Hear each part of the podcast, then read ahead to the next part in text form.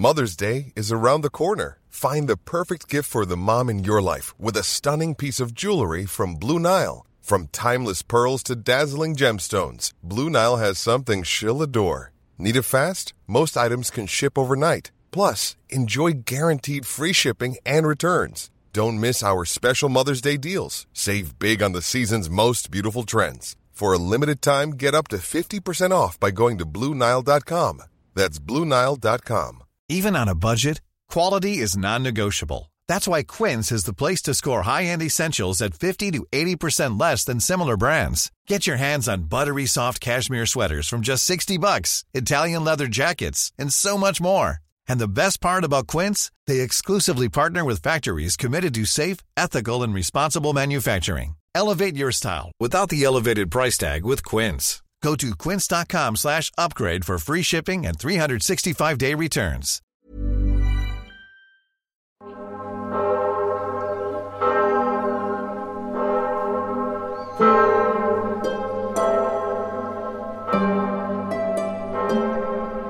Before Amsterdam, another North Sea city was the hub of the known world. Antwerp, writes today's guest, rapidly became a world city, a centre of stories published across Europe, a sensation like 19th century Paris or 20th century New York, one of the first cities where anything could happen, or at least be believed. Other cities showed the power of kings or dukes or empires, but Antwerp showed only itself, a place of trade where people wanted, needed to be, or couldn't afford not to be. It was famous on its own terms. New trade routes into the city brought pepper and diamonds from India, silver from America, and gold from Africa, that tracked by cart and river to the Ottoman Empire in the east. Antwerp made possible escape routes to Istanbul for Jews facing the Inquisition in Portugal, including for the woman running the largest merchant banking house in Europe. And in just a few generations, the city had featured in Thomas More's Utopia, taught Erasmus about money, protected William Tyndale, and smuggled out copies of his Bible in English, as well as burning them. The story of the glory days of the city of Antwerp is our focus today. My guest is Michael Pye, the author of Antwerp The Glory Years, for which he did a phenomenal amount of research reconstructing the city from archives in Venice through to London. Michael Pye's 12 previous books have been translated into 15 languages. Three have been New York Times Notable Books of the Year, two were British bestsellers, and one became a Hollywood movie. Michael won various prizes in modern history at Oxford and went on to become a journalist, broadcaster, and columnist in London and New York. He joins me from Amsterdam to talk about another great Dutch city, Antwerp.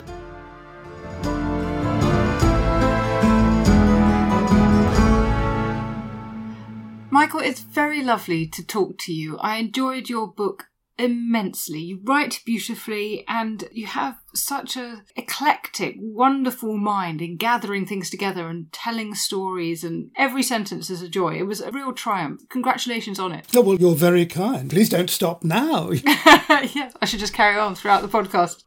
But it's also absolutely packed full of interesting ideas. And so, of course, what I want to do is delve deep into those with you. And the first question to ask is you make the case that Antwerp, in these glory days, the early 16th century, is not a capital city. It's not a city state like Venice. It doesn't have a royal court. It doesn't have a national government. It doesn't have an army or a navy or an empire or a bishop to justify its standing. And yet it becomes one of the richest and most important cities in the world. So give us a bit of a starter for 10 here. How did it do that? It did it basically by being the hub of the world that Europe knew at a time when Europe was beginning to know more and more of the world. And remember, this is when the transoceanic routes are beginning to open up, when you actually shipped something from Asia around Africa into Europe. And that changes a lot of the dynamic of which cities matter. The ones on the Mediterranean matter less because it's really inconvenient to get past the pirates at the mouth of the Mediterranean and get into Venice with a heavy load of something valuable, as it might be gold. And it's much easier to ship to a North Sea port. So the logic of the transoceanic trade routes makes Antwerp a possible contender for real power and real riches. And then what happens is that Antwerp, really rather cleverly, proceeds to make sure that it does get the riches Power, I'm not sure Antwerp ever really cared about. It cared about enough power to make its own destiny, to make its own path, but it didn't really want to dominate anybody else. That wasn't the point. Everybody else had to come to Antwerp to do business. Everything crossed over there. This is where the roots from Germany, the minings of Germany, met the wool from England, but also the silver from America, the gold from Africa, the spices coming from India, all of these extraordinary things were going through the docks at Antwerp. Paracelsus, the so called alchemist, but rather I would say doctor, said that he had learnt more on the docks at Antwerp than he'd learnt in any school, just by looking at what was there, what was new, what was exciting. So, in other words, we could say, I suppose, that the rise of Antwerp signals the beginnings of, for want of a better word, globalization. I do hate that word, basically because I think it underestimates how much people were in motion before we start talking about trade routes and all the rest of it. And if you think about it, the trade routes which were already in existence go across the Sahara and the Sahel with paper on the back of your camel, or gold, or whatever you wanted to carry. If you were in South America, you could be crisscrossing the Amazon basin, we know, because a few things like maize, for example, made their way from Mexico across the Amazon right down to the River Plate. Now, this world was always in motion. And that's why I would say no, it's not the beginning of globalization. It's the beginning of Europeans dealing with globalization. That I would take. And dealing with many other changes that came with it. And are there specific goods that are absolutely crucial to Antwerp's success. Antwerp loved very expensive goods that didn't weigh very much. It was the essence of Antwerp's policies. And the best of all those, of course, was spice. Spice coming from India. I mean, not just pepper, but also ginger and all the other things. And all of that could be shipped in round Africa rather conveniently, avoiding Venice and all the problems of going through the Red Sea and could then be distributed easily from Antwerp because you could send it up the Rhine. From the Rhine, you could actually, if you've got a light enough cargo, cross the Alps into Italy more easily from Antwerp than you could from Venice. It's an absurd situation, but true. And trade, as you suggest, meant not just exchange of goods, but of knowledge and ideas. How did that manifest itself in the city? I'll give you one example. People were beginning to become very worried about new forms of syphilis. And if you had bad luck and went into the wrong bed at the wrong time, you needed to do something about it. And at the same time as this was coming apparently from the west, from the east there was coming a root called smilax, which is a knobbly, shiny thing, which seemed to be according to doctors in Asia, some sort of cure for syphilis. This is fine, and Smilax was duly imported into Antwerp. But wait a minute. You then have to know what to do about it. You have to know how to take it, what else you have to do, how long it takes to get a cure, when are you safe, when are you not. And all of that you find as you go through the books and the papers and the letters that were written about this. You find that people needed a doctor from Antwerp in order to use the goods that were coming in through Antwerp.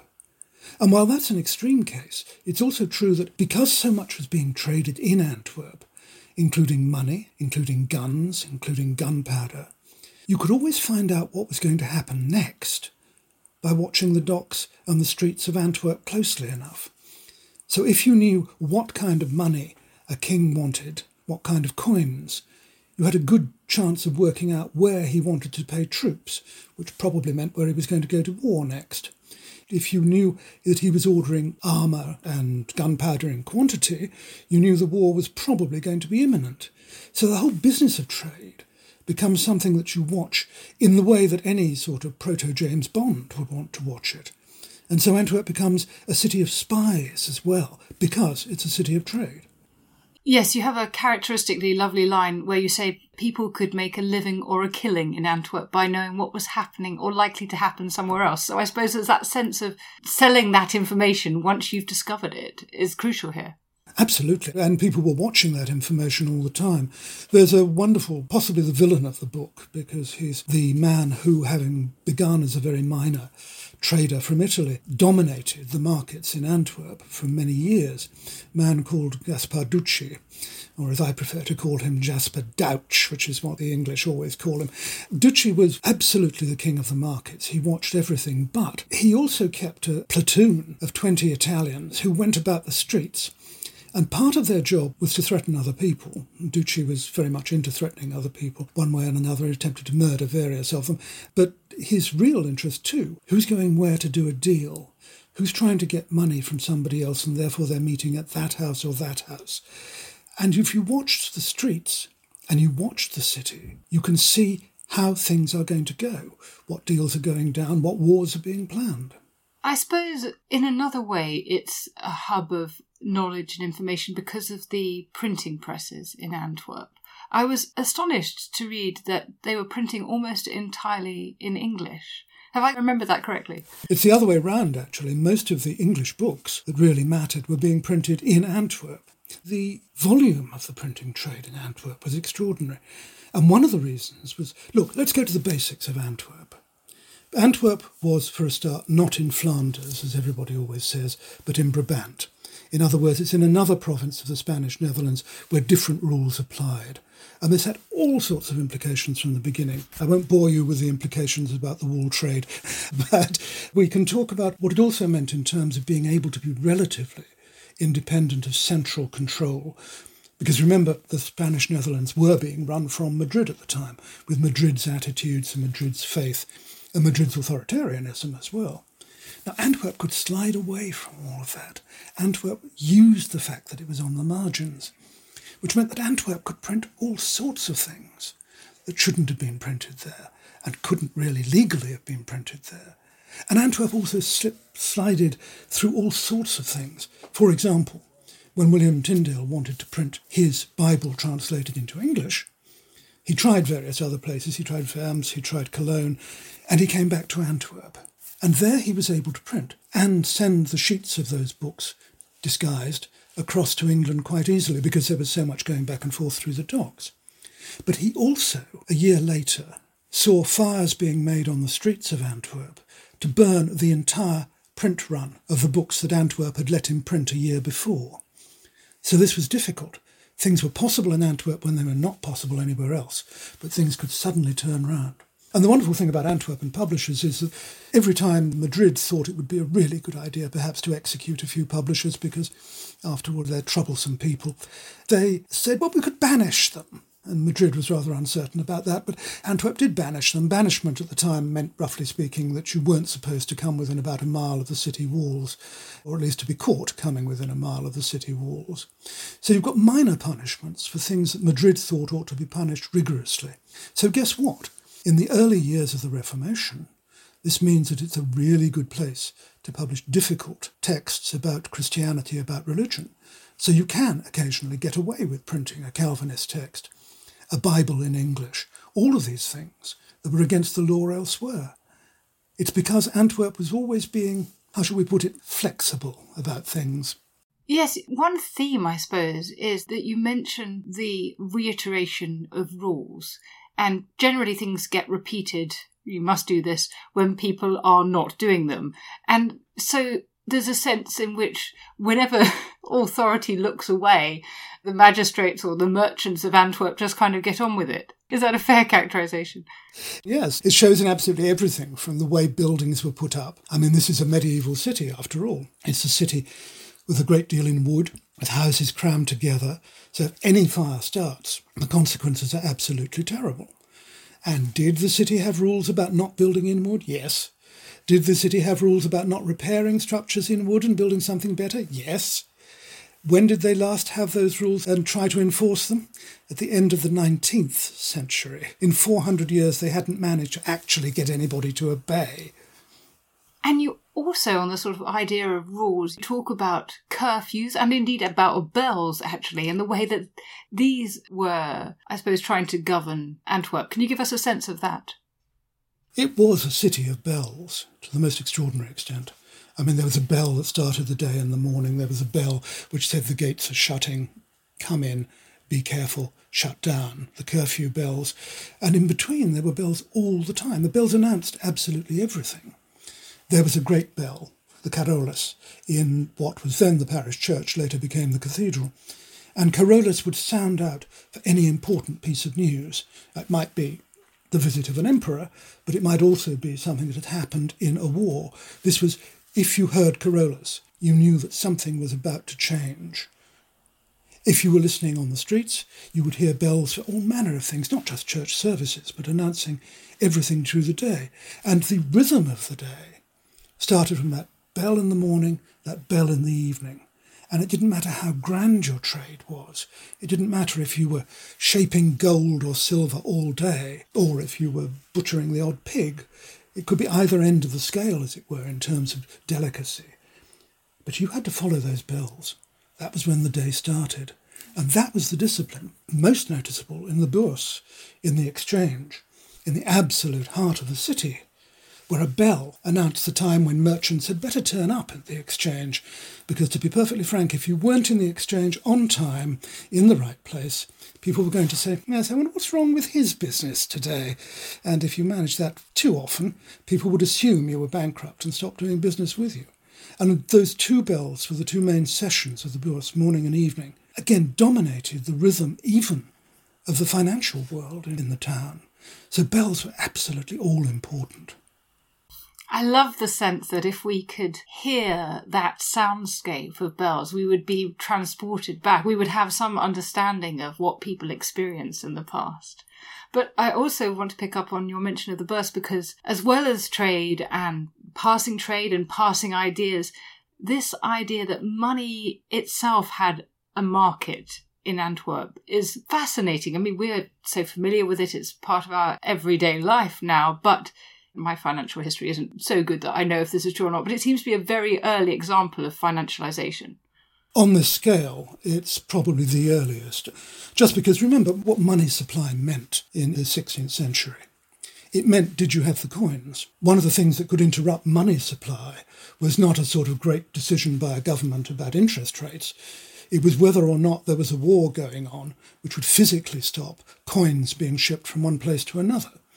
That's money as a commodity. What Antwerp changed was the system that actually made it possible to do deals, the system that Antwerp couldn't have existed without, was a system of paper, of letters of credit, because you used those when there was no currency that everybody agreed on, when the value, even the value of a coin, could be in question, because who knows if it's been clipped at the edges to take some of the good metal off, and who knows if it's the right kind of coin anyway, with the right monarch's face on it. But all of a sudden, you've got an enormously powerful hub of trade working on paper. And not only working on paper, by 1547, the emperor in Madrid had made it a rule that the final place where letters of credit were tested, in other words, where you could theoretically get cash or goods or whatever for them, was the Bourse Antwerp. So it becomes the centre and the focus of that paper trade. And I think probably that's the thing that Antwerp changed more than anything else. You had so many people going there as traders in a port which allowed you to, when you unloaded from your ships, to actually take anything out of a crate. You didn't have to pretend you were bringing supplies for Antwerp. No, you were shipping goods through Antwerp, and you were doing the paperwork that went with shipping goods through Antwerp. And all of that means that there's a level of abstraction which is quite extraordinary. And what you get is bright and not terribly scrupulous young blokes from northern Italy, usually, who were sent up there by great trading houses and proceeded to see exactly what could be done with paper, swapping obligations, swapping assets, and so on. And when you've got that going, you've got something, I don't have a good word for it. The only word I have is financialization, which is hideous and probably not all that accurate, but never mind, it's the one word I've got. It's financialization. It's when money goes from being a commodity to being a process.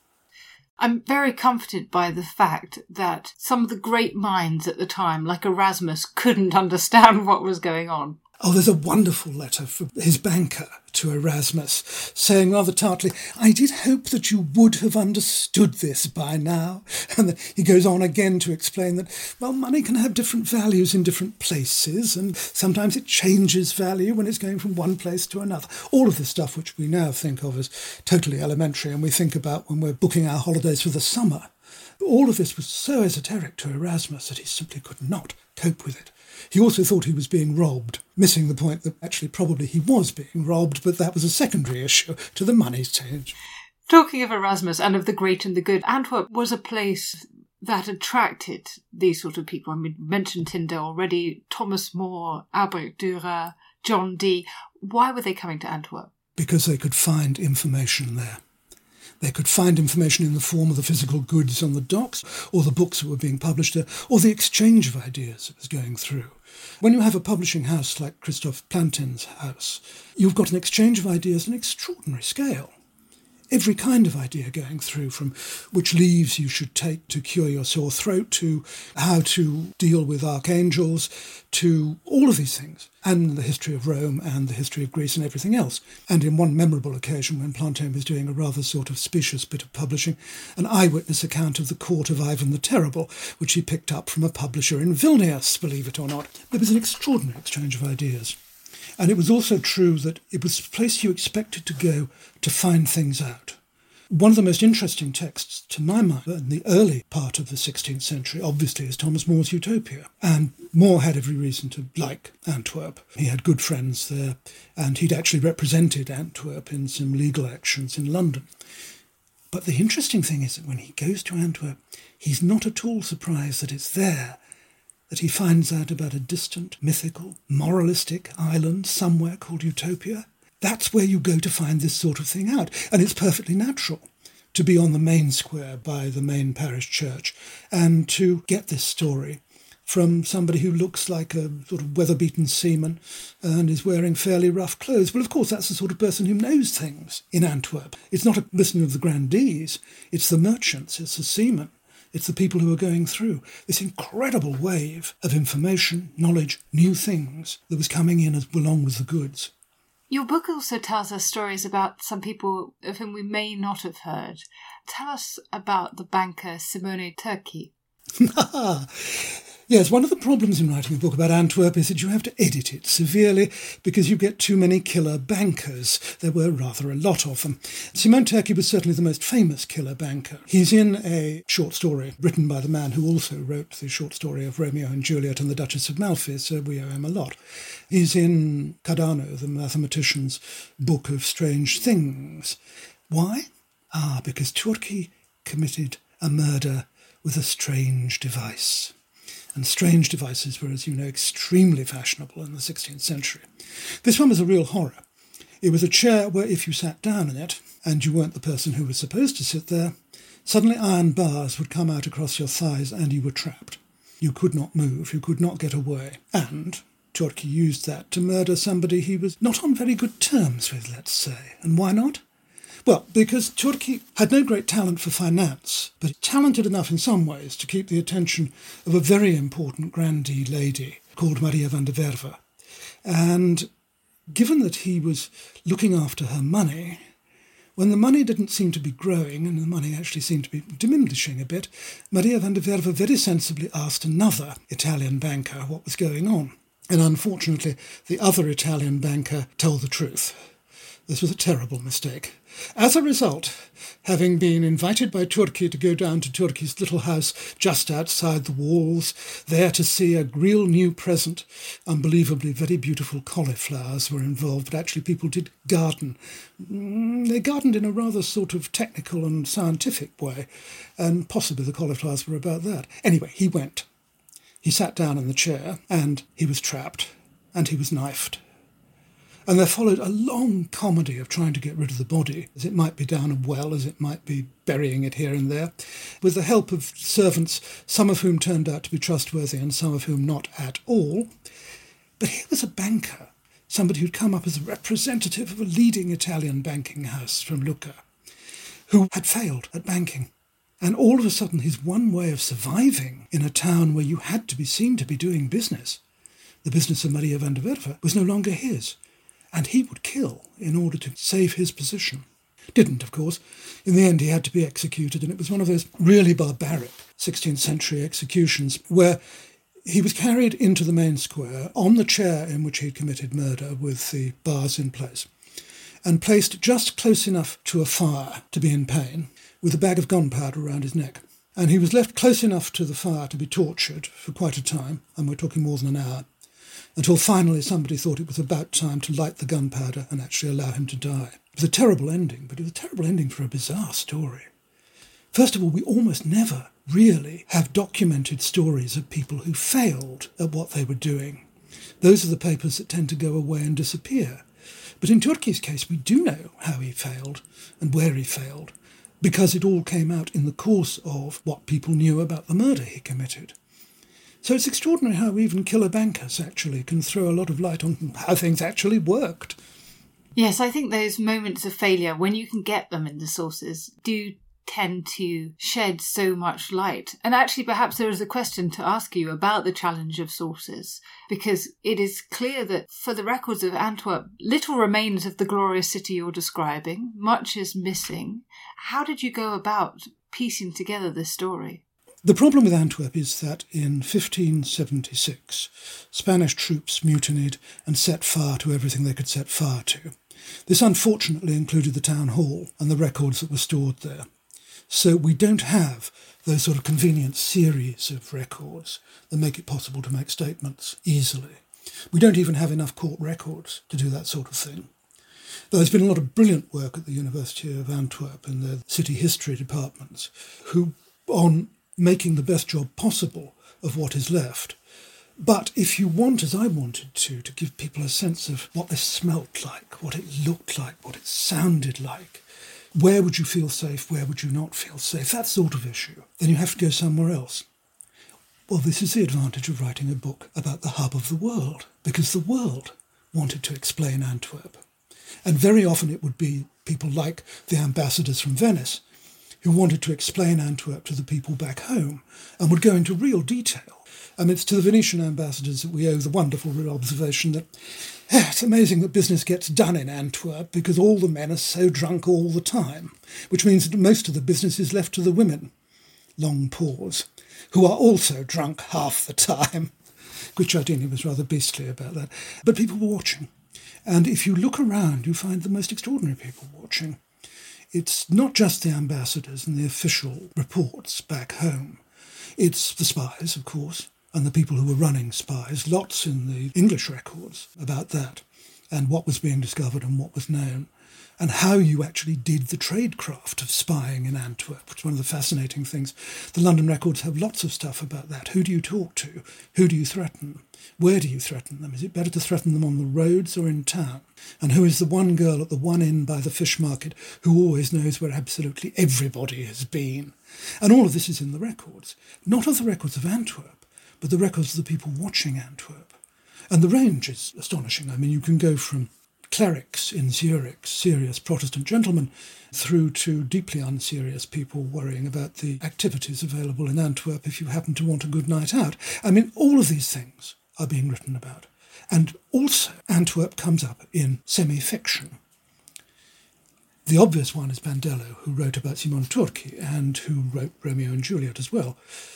But there are others too. I mean, one of the first novelists in German, Georg Wickram, who was possibly the most boring man who ever lived, who was born in Colmar and once went 10 kilometres away from Colmar in order to become town clerk of a town even smaller than Colmar. This is not a man you would expect to have wide knowledge of the world. As far as we know, he never travelled. And yet Wickram writes about Antwerp. And you start wondering, how on earth did he know about this? Is he making it up because Antwerp is so famous he thinks it's all right to make up stories about it, same way that people made up stories, I don't know, about New York last century or Paris a century before that. No, it's not actually. He did know, and we know how he knew. When Jews, who were in fact, of course, called the conversos or the new Christians, had to leave Antwerp going elsewhere, they sometimes got intercepted by the emperor's forces who thought they might be carrying, oh, I don't know, money, perhaps, which the emperor could do with. And one group just outside Colmar was arrested, and they were brought in for interrogation. And we know they were interrogated with the interpreter being one of Georg Wickram, the novelist's greatest friends, a goldsmith. And we know, therefore, that Wickram must have had access to what these people remembered about Antwerp, and they were explaining everything.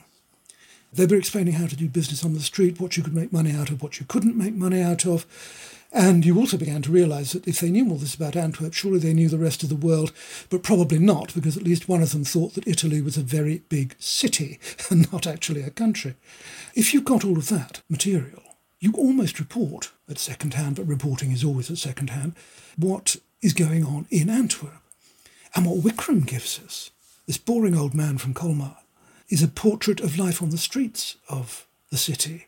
How you dealt with your neighbours, how you dealt with your bad neighbours, the ones who were always interfering with your maid cleaning up and who were throwing garbage over your shop. How do you celebrate? What are the places to be? What's it like to be a young man arriving in Antwerp? And see all these wonderful buildings and to think about where you should eat and where you should drink. All of this stuff is being communicated by refugees from Antwerp, as it happens in this case, but it was spreading across the whole of Europe. Europe watched Antwerp. You also do some very clever things with, for example, doodles in the margins by town clerks. What can you possibly derive from doodles? Well, you get an idea of what they're really worrying about for a start. But mind you, the Latin quotations, I'll agree, are probably better ev- direct evidence of that than anything else. But also, I mean, if certain images keep coming back, if people are worrying about things, they're worrying about losing money and position and yourself, then people are worrying about the markets that made that possible. If people are worrying about walls, and there's some issue about the defences of the city, all of these I think you can pull out from those doodles just enough to have more information about what Antwerp was and what it felt like to be there and in charge of it than you could ever get from the papers that survive. It's interesting. That reminds me of Lyndall Roper suggesting that we should attend to people's dreams in the past, again, because they give us an insight into people's anxieties.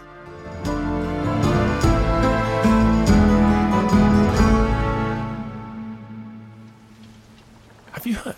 History is going to Antarctica, and we're taking you with us. I'm Dan Snow, and I'm be part of an incredible expedition to try and locate the missing Endurance shipwreck. Ernest Shackleton's vessel that was crushed by the ice and sent to the depths during his 1914 attempt to cross the vast continent from side to side. Whether you're a Shackleton expert or this story is completely new to you, we've got something special for you.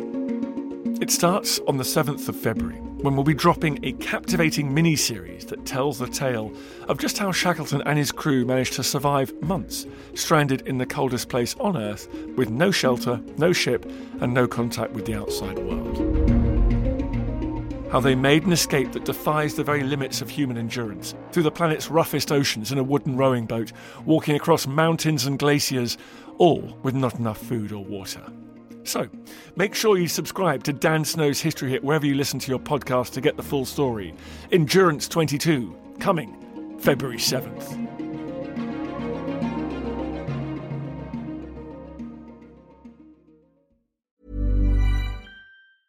Mother's Day is around the corner. Find the perfect gift for the mom in your life with a stunning piece of jewelry from Blue Nile. From timeless pearls to dazzling gemstones, Blue Nile has something she'll adore. Need it fast? Most items can ship overnight. Plus, enjoy guaranteed free shipping and returns. Don't miss our special Mother's Day deals. Save big on the season's most beautiful trends. For a limited time, get up to 50% off by going to BlueNile.com.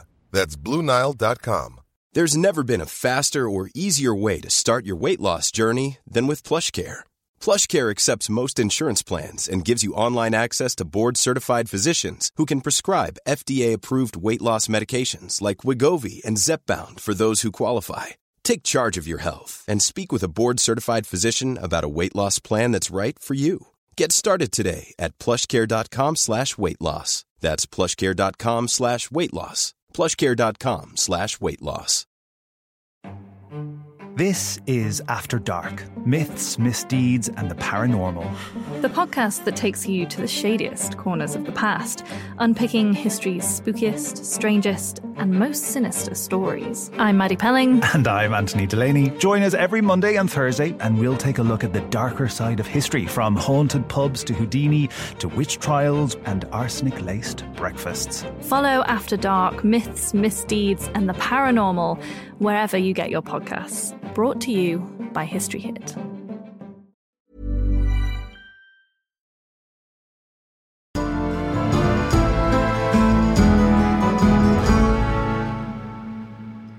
One of the things that was said by foreigners about Antwerp was that it was this slightly shocking place of equality for the sexes. How did that manifest itself, and indeed, was it true? It was completely true. I mean, you imagine you come from some Italian city state where a woman has to worry about her dowry, and she has to worry about getting married as early as possible so the dowry will be as low as possible so her family won't suffer too much. Early marriage? No, not in Flanders and Brabant, not in the Netherlands. Marriage could be delayed until you were 20, 25. And if that's true, that means that there is, as it were, a gap in women's lives. Given that people didn't go to school for a very long time, if they did go to school, there's a time when women could find things to do for themselves. And the law was fairly generous about that. This was not exactly a feminist paradise, but it did allow even married women to be business people in their own right and to get on with borrowing money and spying and selling things in their own right. And they did have this extraordinary directness and this ability to be themselves. There was no sense that they were subordinate. In fact, there is one figure there's a picture which haunts me because one wonders how many other women could have been exactly like her. It's one of the first known self portraits of an artist working, Catherine van Hemessen. And this is an extraordinary story because she shouldn't be painting. The guild rules in Antwerp, like anywhere else, were that only men could be taken into the Guild of St. Luke. But there she is. She's painting, and she's painting the act of her painting. And she, in fact, was so successful that she was taken up to Mechelen by the court and proceeded to do a whole succession of portraits of women we might not even know about without the portraits that she made. And it's in her defiance, and but it's also in the fact that this is not a grand statement of defiance expecting to become a martyr. This is just somebody saying, right, this is me, this is what I do, cope with it. And I love that in the women of Antwerp of the time. Yes, I mean, I was amazed to read about a female poet publishing under her own name, or women as printers, blenders, the spice trade, marine insurance, you say at one point, even female surgeons. So many of these things are not stories I'm finding elsewhere. Well, I think you should be fair to a lot of rather very good women historians in Belgium and in the Netherlands who have been chasing these stories. But also, they just keep coming up. You can't get away from them. Remember, this is the city where the great Donna Gracia operated, and there is a story of a woman. I mean, admittedly, her powers had not all that much to do with Antwerp itself, but she functioned well in Antwerp. Who is she?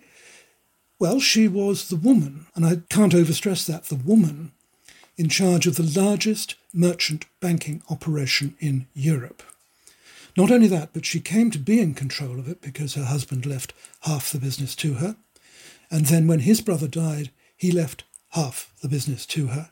So, in other words, men had decided that this was the right person to run this gigantic operation. And it was lending money to kings, which meant Donna Gracia had to have the chutzpah to get down to Lyon at one point and actually done the King of France like a bailiff in order to get a loan back, which she really needed. Absolutely extraordinary. And her ability to operate, nobody questioned. She was taken extremely seriously. Well, I mean, she was hassled by the Habsburg court because they wanted to marry off her daughter so that her daughter's money and the family fortunes wouldn't actually ever leave Habsburg territory. There were all sorts of things that had very much to do with her position as a woman. But the one thing that didn't have much to do with her position as a woman was running this gigantic empire. And of course, you must also tell us about the other network that she ran in this period. Well, let's do a backtrack. Remember, this is the time when the Inquisition was just coming into Portugal. Spain, 1492, Jews have to cross the border immediately into Portugal. They're welcome at first, but then, rather foolishly, the King of Portugal decides to marry the daughter of the Queen of Spain, who is virulently anti Semitic, and therefore there has to be oppression on Jews. Terrible things happen. Numbers of Jewish children were sent to islands off Cabo Verde, where you will still find gravestones in Hebrew from the period, and left there either to become Christian because they weren't tempted by Judaism or to die. But anyway, that possibility of terror and inquisition was always imminent. There were major riots in Lisbon where Jews were murdered. This is a period when uncertainty for Jews in Portugal was great. And yet, ironically, Dona Gracia's husband was one of the richest merchants in Lisbon, a man who had deposited more silver with the Royal Mint than any other merchant. So you've got a contrast of extreme power and extreme vulnerability. And of course, it couldn't go on. And at the point where the Inquisition formally began to come into Portugal, which is 1536, something had to be done. People had to be got out. but they couldn't be got out legally because the law changed, and no apparently converted Jew was permitted to leave. And curiously enough, as a rider, given that they weren't allowed to leave, they weren't allowed to take anything with them. So, how do you get people out? Can't think of anything except for Harriet Tubman and the Underground Railway getting slaves out of the South in the States. You had to have a way to get people safely out of Portugal, where anything could happen next, and across to where they might be safe. And the paradox is the place where they might be safe, obviously enough, as we think of the world now, was in Islamic Istanbul. At least you were away from all the Christian prejudices and all the Christian attitudes to Jews who had failed to convert properly. So Donna Gracia helped run it. I mean, part of it is obvious. She managed the letters of credit that allowed people to move money across it, but some of it's much less obvious because it was a matter of getting a ship out of Lisbon or wherever you were starting from in Portugal, getting safely to somewhere where you could wait until you discovered what the emperor's mood was. Because if it was bad, it was a bad time to go to Antwerp, and if it was good, it was a good time. And getting out of Lisbon was not easy. I mean, there are stories of people who managed it on ships that got to the mouth of the River Tagus at Lisbon, so it's the mouth of the harbour, and were there shot at and had to turn back. So if you did get out, on the other hand, you had to be taught how you could go from Antwerp to wherever you wanted to be. Sometimes it was Italian states, like Ferrara, which were fairly tolerant and which were quite a good place to be for a while. Or if you wanted to go on to Salonika or to Istanbul. But how did you do it? It took extraordinary planning. And we happened to have a couple of memos telling people exactly how to behave and what to do and where their contacts are, how to recognise their contacts. So we know that you left in a coach from Antwerp early in the morning so as not to draw attention. You got to Cologne, and then from Cologne you went up the Rhine on a boat because that meant you didn't have to get off the boat to sleep anywhere at night, so there wasn't somebody obviously travelling. And you got to Switzerland eventually through Basel. You got to Lucerne. And after Lucerne, you crossed the lake and you rode or walked across the Alps. And there's lots of sort of advice on how you should do this. If you want to travel with your wife, you're told, then for goodness sake, make sure you get horses from the same farm, because horses like travelling in a family too. And don't wear too fine a hat. Because if you wear too fine a hat, people will think you've got money, and the cost of absolutely everything, like getting through a frontier, is going to go up all the way. It's all that level of detail. And we owe these documents, I should say, to an extraordinary man called Leone Leoni, who discovered them and published them, and who simply trawled through the archives of Europe looking for material which, which would throw light on Jewish populations in Antwerp and in London. And I have to say, I'm extremely grateful to him because he gave us the melodrama and the feel of this extraordinary underground railway. And I suppose those conversos, the Jewish converts, or maybe not converts, opposing as converts who appeared in Antwerp, were just a small number of the many thousands of newcomers who were arriving between the 1520s and 1540s apart from the Jewish population, can you give us some sense of the diversity of Antwerp society? Well, in the modern sense of diversity, the most striking thing is the number of people who said there were more black faces in Antwerp than in any other city in Europe except perhaps Lisbon. And that's very surprising because in Lisbon, remember, all the ferries were operated by Africans, curiously enough. I don't understand why, but they were. And so black faces and the black population were extremely visible. It wasn't just a matter of who passed you on the street, it was people you needed all the time. There are minimal records of who actually lived and thrived there. Or you do occasionally find somebody in the Dyers Guild who had been working in Antwerp for 20, 30 years and was of African or Moorish extraction. But diversity of nationalities, oh yes. I mean, remember that the Germans were there because this was the route for the mines of South Germany. The Hanseatic League were there, which gives you the whole of the Baltic and the ports down the North Sea. Merchants from Italy, merchants from Portugal, merchants, lesser extent from France, but nevertheless many exiles from France. Plantin, after all, the great Antwerp printer, was a French who always kept a shop in Paris just in case. It's an absolute mix of languages, particularly on the street.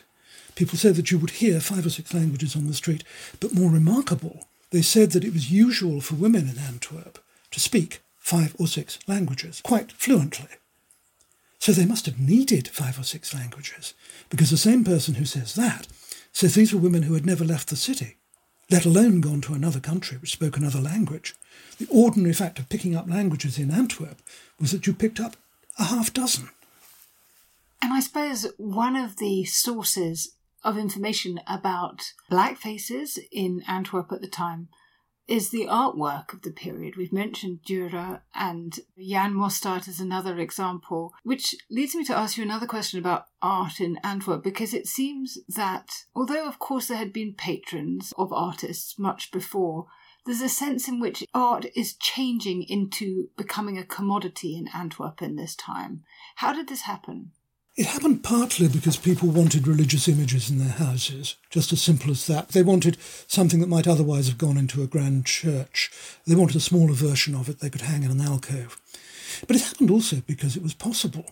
And it's part of the same process of thinking again about what things are, about what money really is, and how it can be expressed and how it can be exchanged. Same thing with images in art. And what you get is this extraordinary assembly line process in Antwerp I'm not suggesting that Bruegel's were done on an assembly line, although Bruegel's sons, of course, were on assembly lines later, but never mind. You get people who set themselves up to produce a line of images. There's one particularly horrific one, which is two immensely fat cherubim kissing each other. It really is possibly the vilest thing I've ever seen, and unfortunately, you can see it in an awful lot of places because it is supposed to be Christ and St. John acknowledging each other. But the line was available and you could actually order it. You could order it horizontal or vertical, depending on the space you had on the wall. You could order it at different sizes. And it was understood that depending on whether you wanted it horizontal or vertical, the brushwork would be different. So if you really wanted the actual artist to have touched, or indeed looked at, the end result, you pretty much had to buy the more expensive version. This is an assembly line. This is a commodity. One of the extraordinary things is that people always talk about the art dealers of Amsterdam in that golden age in the 17th century as the first art dealers. No, no, no, no, no. We have at least one woman in Antwerp who was selling ready made work, made by her husband, admittedly, on the market in general, not at the specialist markets, but in her own right, as it were, from her own stall, from her own stand. In the 1500s, that's a hundred years before the art dealers of Amsterdam. And because you had this extraordinary sense everything could be a transaction, everything could be a deal, and that was in the culture of the place. The same thing goes for art, as it did later for music as well. And I imagine she was selling it partly because he was getting on with the painting, but also because she was less drunk than he was. yeah, I mean, who knows? Being drunk may have been a social advantage. I mean, that certainly didn't put a lot of bankers off their stride, but that's. so, given that Antwerp seems to have been mostly a place of freedoms. What were the relations between the magistrates of Antwerp and Charles V? You describe it as a strenuous relationship in another lovely phrase. Can you explain what you mean by that? Well, it was strenuous, yes. They were basically trying to keep Charles out of their business.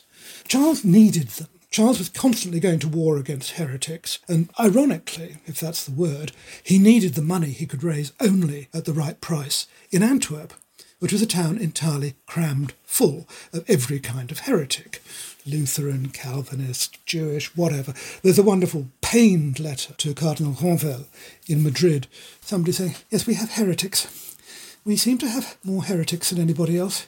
We seem to have kinds of heretics I had never heard of before. So you've got this irony that you've got an emperor dependent on a city which depends on heretics that the emperor is trying to crush across his entire empire. This means the relationship is strenuous.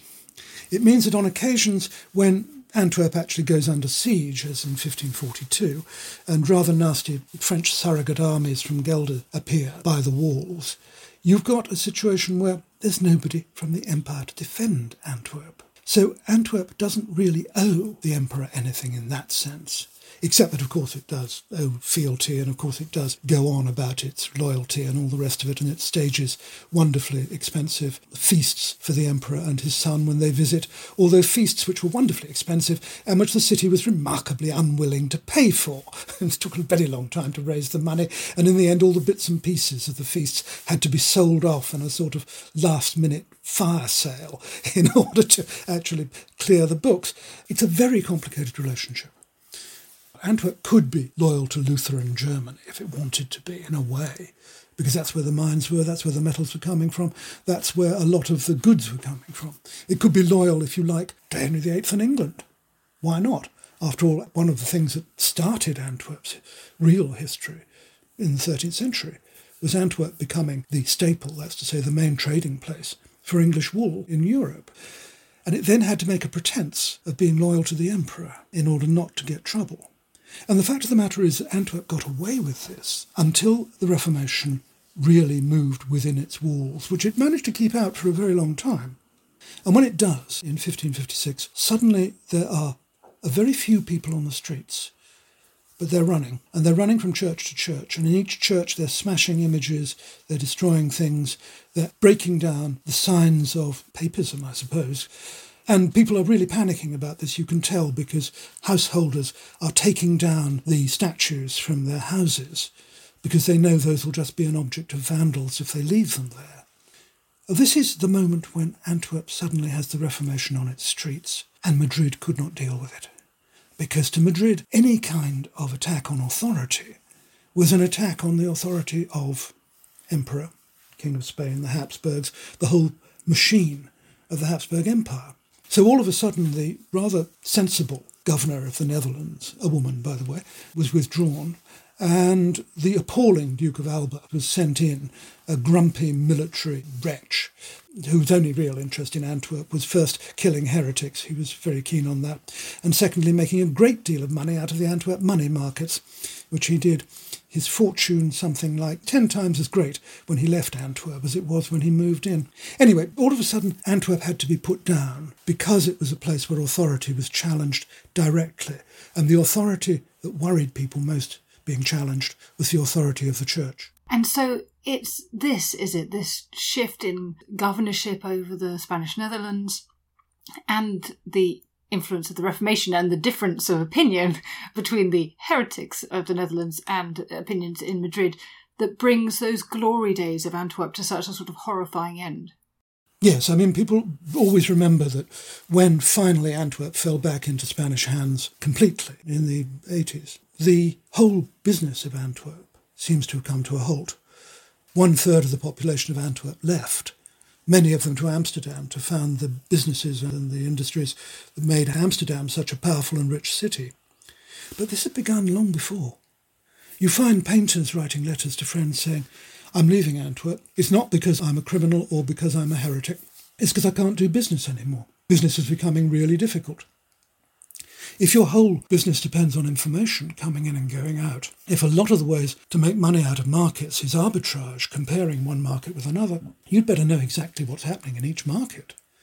And if all of a sudden the lines of information are blocked by war or insurrection, then you're in real trouble because that can't go on. And that's the slow process that goes on. What happens after that is Alba's oppression, a period when Antwerp becomes a Calvinist republic, completely unacceptable to the Habsburgs.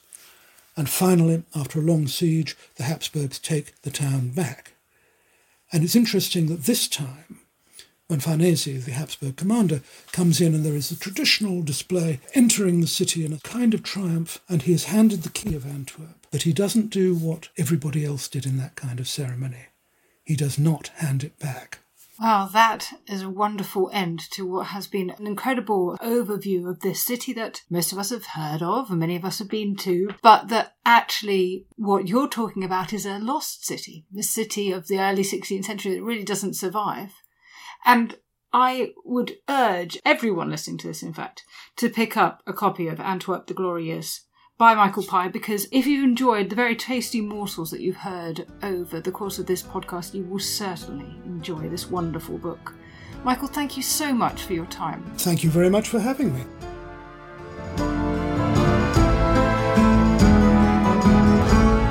Thank you so much for listening to Not Just the Tudors from History Hit. Take a moment, if you would, to rate the podcast wherever you listen to it, including on Spotify.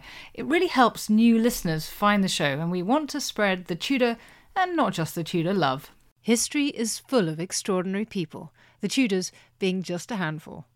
In my latest film on History Hit, we meet Bess of Hardwick and go inside the incredible house that she built, a house that defines the elegance and grandeur of the Elizabethan age a house fit for a woman who climbed to the top of the Tudor social ladder.